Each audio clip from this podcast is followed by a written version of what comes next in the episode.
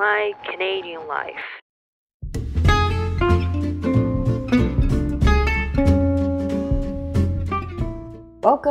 Canadian Life 皆さんこんにちはこんばんはおはようございます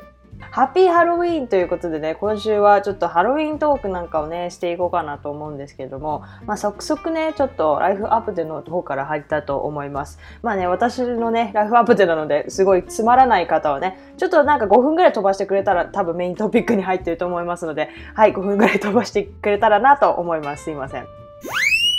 とですね、まあ、ツイッターをね、フォローしてくださってる方は、ちょっと、んこの話かなって分かってくれくださってる方もいるかもしれないんですけど、うちのね、ボイラーがね、先週は、あの、ね、カナダのヒーティングシステムの話をしたんですけれども、ボイラーが何かわからないっていう方はね、あの、先週の、あの、聞いていただければなと思うんですけれども、まあ、簡単に言うと、その暖房システムですね。カナダは家全体を温めるっていうシステムなので、部屋各自か、えー、部屋それぞれにエアコンがついてるわけじゃないんですね。なので1個のボイラーっていうでっかい機械で家全体を温めるんですけれども、この2階の部分がですね、その私引っ越ししたんですけれども、その2階の部分のヒーティングシステム、暖房が動いてなくてですね、あのちゃんとね、入居する前にそのインスペクターって言って検査官の人にチェックしてもらったんですけど、なぜかですね、動かなくてですね、なので、来てもらったんですよ検査というか。ね直してもらったんですね。であの検査私がその家買う前に検査してもらった時にあ何も今は問題ないですと。で全て正常に動いてるんですけれども、まあ、機械が古いものなのであの検査だけはした方がいいと思いますってサービスングですね点検ですね点検をした方がいいですって言われたんですねで点検をしてもらってその時にまあ異常がないって書いてあったんですねそれで領収書っていうんですか？前のオーナーさんが点検して払ってくれたんですね。で、その点検してした人が最後にボイラーを触った人なので、前のオーナーさんはね、別にプラマーじゃないので触ることはないと思うんですよ。わざわざ壊すこともないと思うので。で、まあ前のね、えーと、そのプラマーさんが最後に触った人なのでそこにやっぱり電話をしてあ5月に点検をさせてもらったボイラーが動いてないみたいなんですけど、えーとまあ、直してもらえますか？っていう話を来たんですね。で1回目来て、まあ まあ直、直してもらってというか、まあ、直ったよって言われて直ってなかったっていう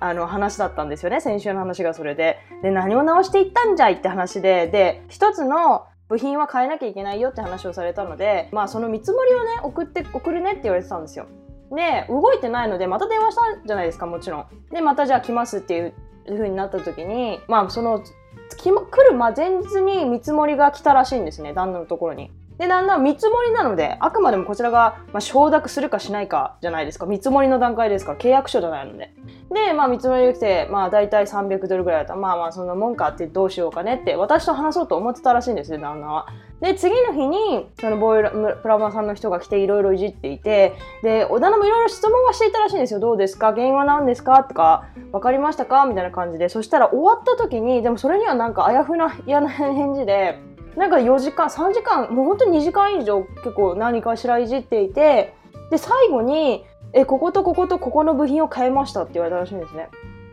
で旦那は「ちょっと待てよ」と。部品を変えるのはいいんですけど私たちそのこういうのって見積もりをもらってあじゃあこれでいいですってお願いして契約してサインしてまあ直してもらってお金を払うっていうシステムなんです普通は。なのに私たちまだ契約書をあ契約書の見積書をもらってどうしようかって考えてるところだったんですね。そのプラマさんに来てもらったのはその先週治ったよっていうのが治ってなかった。先週直してもらった時部品の交換がなかったので。なんか部品の交換がなくてちょっとした直しおなしだったら、えっと、前に点検をお願いしているのでそこは無料らしいんですね。なのであのそれと同じことをお願いしたはずなんですよ。なんか何も壊れてなくて、まあ、とりあえずは動くって言われてたんでその最初の最初に直してもらった時は。なのでそれをお願いしたはずなのになぜか勝手に部品を交換されていてまあこれで動いてるからって言われたらしいんですね。いやいやいやちょっと待ってくださいよって。部品を交換するのはいいんですけどそれを請求してきたら私たちはそれに何て言うんですかそれを承諾してない勝手なサービスをされたってことになるじゃないですかもう私ガチギレしちゃいましてでまあ旦那はまあ、旦那は一生懸命質問したし多分そんなねなんか知らないんじゃないわからないじゃないですか私たち素人からしたらだからまあ試しに付け替えてるのかなとかわかんないですけど思ったんでしょうね私は仕事でちょっと家にいなかったんですけどもなのでちょっと私は家で帰ってきてからちぎれしてもねこそのプラマにから請求が来ても1円ビットたりとも払いませんと。もしね、あの、まずサインしてないので請求できないでしょっていう話なんですよね。これで請求してきた詐欺ですよね。で、怖いことに、それが先週の水曜日なんですけど、今カナダ時間でも現在月曜日なんですね。まだ請求書が来ないんですよね。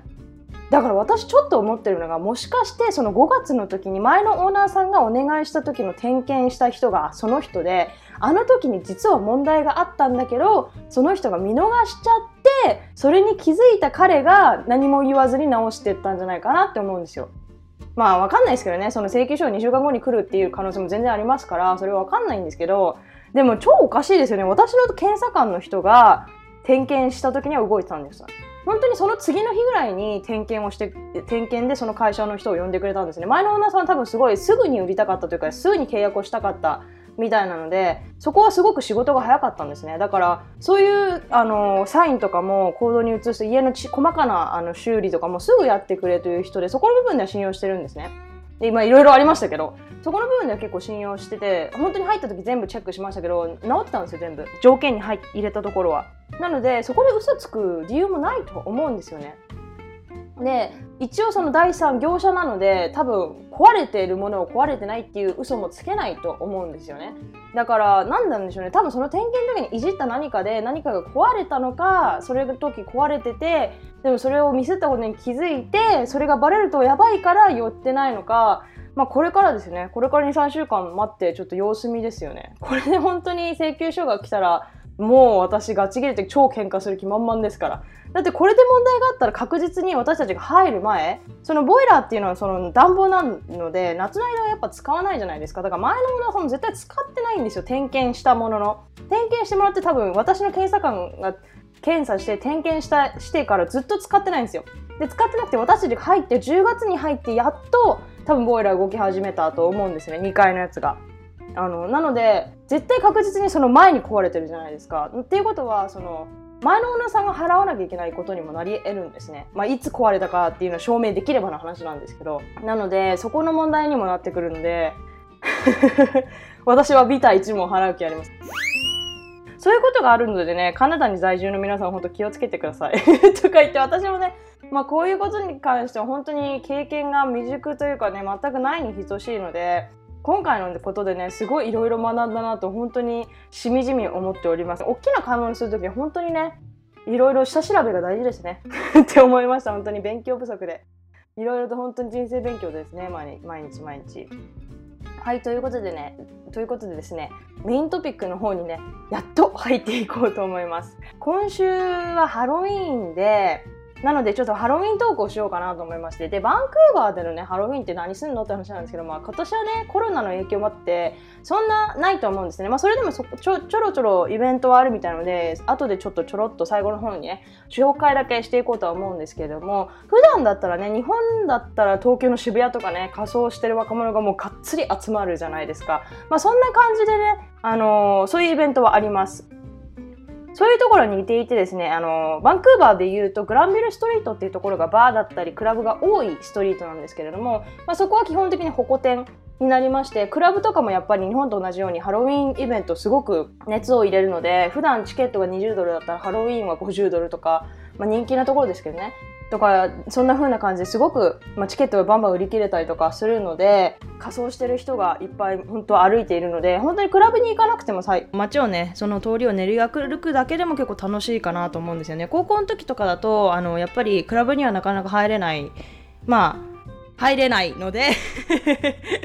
入る方法ももちろんありますけれどもまあなかなか入れないのでそういう日とかになると友達とその街に歩いて歩いていって知らない人と写真撮ったりとかしてまあそれはそれで楽しかったですね。でまあクラブだけじゃなくてですねバンクバンクーバーさすが北米という感じでですねなんかもう仮装がそこら中で行われるんですよ。本当に会社員だったら会社で仮装もほぼ OK なところが多いですしあの高校とかね大学とかだとねみんな先生たちももう必ず仮装してますね。高校とかだとまあ仮装 OK で生徒が。仮装が OK な上にそのコンテストみたいな感じで開かれるんですよ。なんかベストえーと、ベスト仮装賞みたいなのがあって私もね高校の時代はね朝の5時とかに起きてね学校に集まって友達と気合い入れて、え、メイクとかしたりとかしてねすごい楽しかった覚えがあります。はい。でもねなんか高校生とかになると体がすごいでできできてくるじゃないですか。なので際どいとかあの仮装とかもあってまあ私服がね OK な高校が多いのですごい私服 OK ってすごくよく聞こえるじゃないですか。だけどすごいね細かい規定とかがめちゃくちゃあるのでそこのね規定を守っている範囲であればあのね仮装もしていいんですけれども際どいのはちょっとダメかなと思いますよね。ハロウィンなんでね、スプーキートークということで、まあ一応怖い話をしようかなと思うんですけどね、カナダに全く関係ないんですよ。実は私、霊感がマイナスで、本当に霊感が全くないんですよ。で、まあ怖い体験はまあしたことあるんですけど、そのお化けを見たとか、その、なんていうんですか、なんか本当になんか霊的なものの体験が人生で本当に1個ぐらいしかなくて、その私のお箱の話をね皆さんにしようかなと思うんですね。で私これ小学校5年生ぐらいの時なんですけど日本に住んでいましたその時は。でその当時のカメラってインスタントカメラって皆さん覚えてますかね？若い子は知らないかな？その21枚とか22枚撮ってね。そしてそれを撮ったら現像屋さんに持ってって現像してもらうっていう感じのインスタントカメラがあったんですよ。てかそれが主流でデジカメなんでなまだ始まる前でまあ始まってたかもしれないですけどね。まだ小学生には持たせないみたいな感じだったんですよ。で、あ、まあ、小学校中学生だったかな。小学校高学年ですね、最低でも。で、その時に、まあ、修学旅行とかね、中学と高あの小学校の修学旅行とかになると、やっぱみんなね、そのインスタのカメラを持っていくんですよ。でも、例えば21枚中20枚とか19枚とかだったら、まあ、もったいないんですけど、あと2、3枚取ったら現像できるわけじゃないですか。だからいっぱいになってからじゃないと現像できないんですよ。まあ、してもいいけど、まあ、もったいないじゃないですか、せっかくならね。なので、私、確か19枚ぐらい撮ってあったインスタントカメラがあって確か修学旅行かなんかだったんですよ。であ早く現像したいなと思ったんで適当にね部屋の写真を撮ってたんです。で部屋に私その当時アニメのポスターとかも貼ってあって、まあ、そのポスターの写真を撮ったりとかねいろいろしてたんですよ。で3枚ぐらいそんなんですぐなくなってその写真を現像したんですね。で現像して持って帰ってきて、まあ、見てたんですよ。ああ懐かしいな楽しかったなって見てて。でパッてそのランダムに部屋の写真撮った撮った写真を見てたらまあ普通なんですよね。で1枚そのポスターを撮った写真があった言ったじゃないですか。でポスターの写真を撮ったっていうのをパッて見たんですよ。でそしたら多分フラッシュ焚いちゃったんでしょうね。ポスターの真ん中でがしのに白い部分もやみたいなのがかかっててその反射みたいに映ったんですよ。ああフラッシュ焚くんじゃなかったなと思ってて。そのインスタントカメラってねその出来上がりが見えないからフラッシュ焚くかどうかって勘なんですよね。だからねああフラッシュ焚くべきじゃなかったなとかって思いつつもそのテーブルそっとあその写真をテーブルにそっと置いちゃったんですよその時。なんとなく。それでまあ置いといて次の日にまあ、それがリビングのテーブルだったんですよね。で、次の日にリビングに降りてって、その写真がまだあったんで、パッと見たんですよ。そしたらまあ、その白いもやがあって、なんか、その白いもやが、ふとなんか昨日と違うなと思ったんですよ。で、パッて見たらなんか、なんとなくですけど、なんとなくなんか人の顔っぽく見えたんですよ。で、あ、昨日気づかなかっただけかなと。でもそんなすっごい綺麗に映ったわけじゃないですよ。なんかぽくな、んかあるじゃないですか。雲がね、アイスクリームの形に見えるとか、そんな感じですよ。気のせいぐらいの感じで顔に見えたから、あ、昨日気づかなかったけどこんなんだったっけなと思ってなんかわかんないその時またパッて置いたんですよでまた元の場所に戻してで次の日またまたテーブルの上に置いたんであ片付けなきゃなと思ってパッて見たんですよでそしたらなんかん？なんかがおかしいと思ってパッてもう一回見たんですねそのそしたら真ん中の白い部分が昨日よりももっと鮮明な顔だったんですよなんかこれは本当に今でも覚えていてなんでかっていうと昨日は本当に顔に見えるか見えないくらいだったのが今日その日になったらもう本当に何て言うんですかそのポスターからまるでその白い顔が出てきてこようかとするかのような感じの表情だったんですよ。でもう表情が分かるぐらいですからもうすっごい鮮明じゃないですか。もう初日とは絶対違うわけですよ。初日ももうフラッシュのね白い反射だったものが人の顔で表情までわかるっていうのはやっぱり何かがおかしいじゃないですか。絶対に最初日はそうじゃなかったっていう確信があるのであもう人の顔としてなんか出てきてる来ようとしてるんだと思ってビビっちゃってでそれをここがね皆さん一番怖いとこじゃないんですよ。でじゃあその写真をどうするかってなるじゃない。ただ捨てようとは思わないじゃないですか。なんかただ捨てちゃったらダメかなって思うじゃないですか。小学生だし。分からなくて。とりあえず母に相談しようと思ったんですよね。で母が帰ってきてお母さんにあこの写真さママママ見て見てこの写真ね。なんかねこうこうこうでこうで日に日になんか顔になったんだっていう話をしたんですよ。そしたらお母さんがその写真を見てふん。でキッチンのシンクの方に行ったんですね。え何するんだろうって思うじゃないですか。何するんだろうと思ったらライターをパッて出してカチッて。無言で火をつけてシンクに捨てたんですよ。めっちゃ怖くないっすか？うちの母さん。いやマジで。いやマジで。本当に私はその写真よりも何よりも母が怖かったっすね。それの行動を無言でしてしかも説明も何もしないという。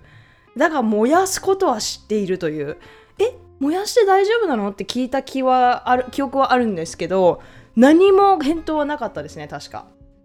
いやマジで怖いですよね。っていうね私の唯一の唯一の怖い話なんですけれどもまでじゃあまあせっかくハロウィンなんでねこの私のどうでもいい怖い話はいいとしてバンクーバーの怖いスポット紹介をしようと思うんですね。でバンクーバーに実はあの呪われてる家ホンテッドハウスみたいなところはいろいろあるんですけどまあお店としてね行けるようなまあ、ホテルもあるんですけどお店としてねご飯が食べれるようなところが1箇所あったので、まあ、観光地の中にもあるのでそこを紹介しようかなと思います。 Old Spaghetti Factory。でまあ名前の通りねスパゲティ屋さんなんですよ。まあ、バンクーバー周辺に住んでる方はね、あー、あそこね、はいはいって感じなんですけど、日本でいうファミレスみたいな感覚ですかね。あの、スパゲティ屋さんで、まあ本当にチェーン店で、各市にそれぞれあるぐらいの感じなんですけど、それがバンクーバーのあのガスタウンにある店舗なんですね。で、その店舗では、実は、4人もの幽霊が確認されていると言われているんです。その4人の幽霊のご紹介を今日はしようと思います。1人目の幽霊。路面電車車掌。このガスタウンのですストオールドスパゲティファクトリーは実は1970年代ですねほんと50年も前にオープンした歴史のあるレストランなんですけれどもオープン当初からねアンティーク調の内装をしていたようで古いものがね多く飾ってあるんですね今でも。でそこでも一番有名なのがレストランのど真ん中に展示してある、まあ、展示というかね展示してあるトロリー電車路面電車みたいなものがあるんですね。でこれはここの店舗の有名な飾りで中は席みたいに改造されてあるので座って食事をとることももちろんできるんですね。でなのでまあ想像できると思うんですけどかなりの映えスポットです。はい。インスタグラマーの皆様お聞きでしょうか。映えストスポットです。でこので路面電車実際にね1900年代の初めから50年間もの間運行していたもので多くの車体がね解体になった中この車体はこのレストランの内装に使われることになったみたいなんですね。で開店当初からこの車掌さん幽霊の目撃談は絶えずですねね夜遅く閉店後の路面電車内の席でよく目撃されるそうなんですね。当初の当時の車掌の制服を着ている姿で現れるそうなんですね。で他にもその電車内でですね冷気とかを感じたりとかその一箇所だけですね冷気を感じたりしたりとか気のせいといえばそこまでなんですけれども多くの人がね同じ証言をあのしてるんですね。なのでもしね行ってみる機会があるのであれば是非この車両内の席を希望してみてはいかがでしょうか。そして2人目。Little Red Man 2人目は幽霊というより妖怪とか幽霊幽霊というより妖怪とか精霊とかに近いんじゃないかなって個人的には思うんですね。でこの幽霊の見た目は血色のいい顔に赤い色の髪の毛。背は低くて全身赤い服を着てるそうなんですね。で彼が一番好きないたずらは女性用お手洗いで女性のお客さんを驚かせることらしくてですね。実際に2人の女性客がですねお寺お寺の中で彼から彼がトイレから出てきて走ってトイレから出ていくのを見たそうなんですね。でしかもその1人はなんと写真を撮ることにも成功したというんですけれども現像してみると彼の写っていたところはぼやけているなんかもやみたいなものが写ってるだけだったらしいんです。そして3人目。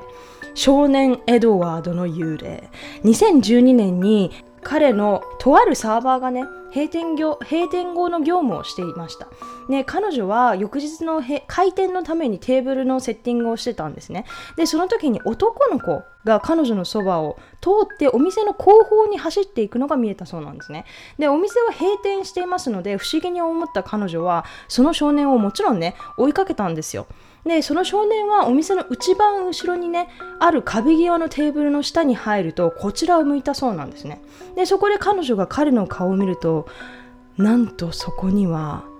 目玉のない顔があったんですね。恐れおののいた彼女はすぐに店の前方にいるマネージャーのもとへと走り今起こったことを報告したんですね。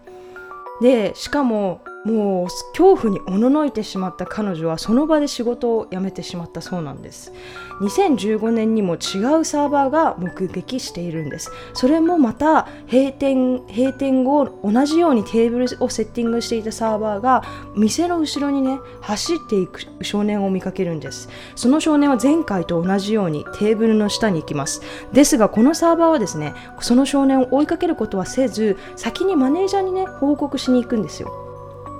そして彼女とマネージャーがその少年を確認しにそのテーブルに行くとどこにも少年はいなかったですね。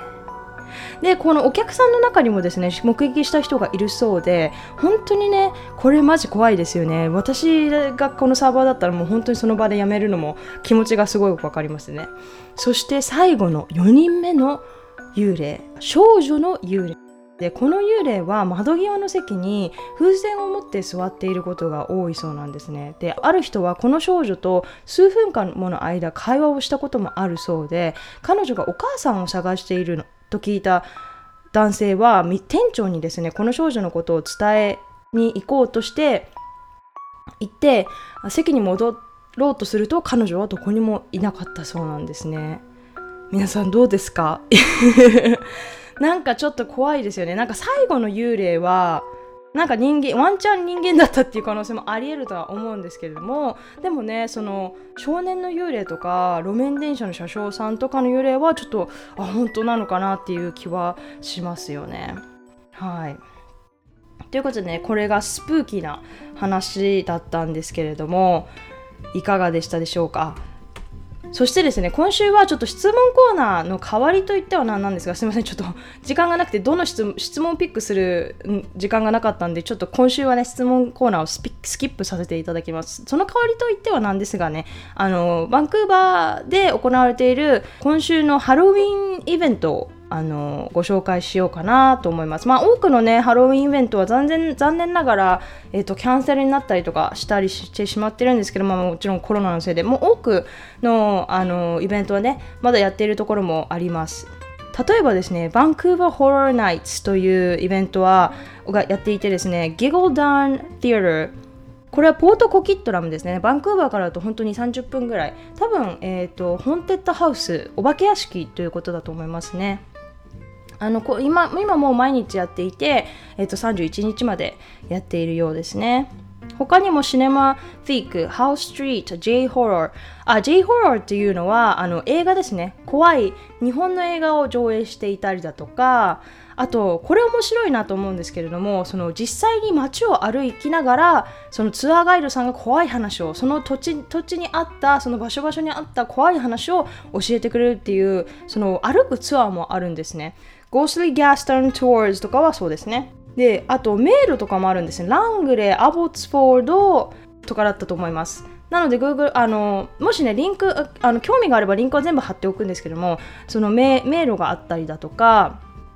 あとフライオーバーカナダっていう本当に空を飛んでるかのようなちょっとアトラクションみたいなのがバンクーバーのシーバスの海沿いのところにあるんですけれどもそこもなんかハロウィン限定のそのフライオーバーカナダっていうのを上映してたりとかこれは私も行ったことあります。結構楽しかったですね。あとこっちに PNE っていう遊園地があるんですけども、まあ、そこでもゾンビナイトとかやっていたりとか、まあ、ゾンビが歩いてるんですよね結構怖いっていう、まあ、コロナなんでねちょっとどれぐらい安全かっていうのはちょっとわからないんですけどもまあこのキャンセルはにはなってないみたいですね今のところ。あそうです。ガスタウン一番有名な歩くツアーの名前がですね Forbidden Vancouver っていうやつなんですけどそれは本当にハロウィンじゃだけじゃなくていつもの時もやっていて結構楽しいっていうのを聞いたことがありますね。残念ながら今調べても多分あのチケットがちょっと売り切れかなこのシーズンはやっぱりすごい人気が出るのでちょっとチケットが売り切れかなと思うんですけれどもあドライブスルーでのトリックオートリートもありますね。アボツフォードですね。これはハロウィンドライブスルー、トラック or treat。トリック or treat ではなくてトラック or treat ですね。っていうのがあるので、まあ、ドライブスルーでできるんですね。これはきっと。あと、よくこれ、あの、スタニーパークにもあるんですけど、電車でね、すごいゆっくりした、あの、子供が乗るような電車、結構な、でも長いんですよ。ほんと10分、15分ぐらい。トロトロ行くので、それのハロウィンのやつとかはすごい楽しいっていう記憶がありますね。子供とかはすごい喜ぶと思いますね特に。でもコロナですからねまた、まあ、人数制限してればいいんでしょうけどそれは確かキャンセルにはなってなかったと思うんですけどすいません間違ってたら。そうですねそれぐらい結構キャンセルしてないのもいろいろあるのかなと。クラブとかちょっと難しいかもしれないんですけどまあ迷路とかね車がある方はねちょっとちょ外の方に出ていて外だったらねちょっとまああの他のグループと距離をとって安全に遊べるかなと思うので、まあ、それぐらいはいいと思いますね。あと子供さんがいる場合は外のイベントだったらやっぱパンプキンパッチとか。パンプキンパッチって言ってそのハロウィンだとそのねパンプキンをカーブするじゃないですか。パンプキンっていうイメージないですか？パンプキンをその中身をくり抜いて顔を作るんですけどそういう文化があるじゃないですか。それをパンプキンを買いに行く、まあ、買いに行くって別にスーパーでも買えるんですけど農場に行って昔は買ってたじゃないですか。それの名残じゃないですけど農家さんがそのパンプキンパッチっていうのそれイベントにしちゃってその子供が行ってね写真を撮ったりとかあのパン、まあ、そうですね写真を撮るためのものみたいになってきてるんですけど最近は。だからパンプキンがそこら中にあってね好きなパンプキンを撮ったりとかそこで写真を撮ったりとかそういうね野外でできるイベントもあるので、まあ、それはねちょっとチェックチェックしてみたらいいんじゃないかなと思います。はい。ということでね今週はこれぐらいにしたいと思います。Thank you all so much for listening. I hope you all have a wonderful week and see you all on my next podcast. Thank you very much.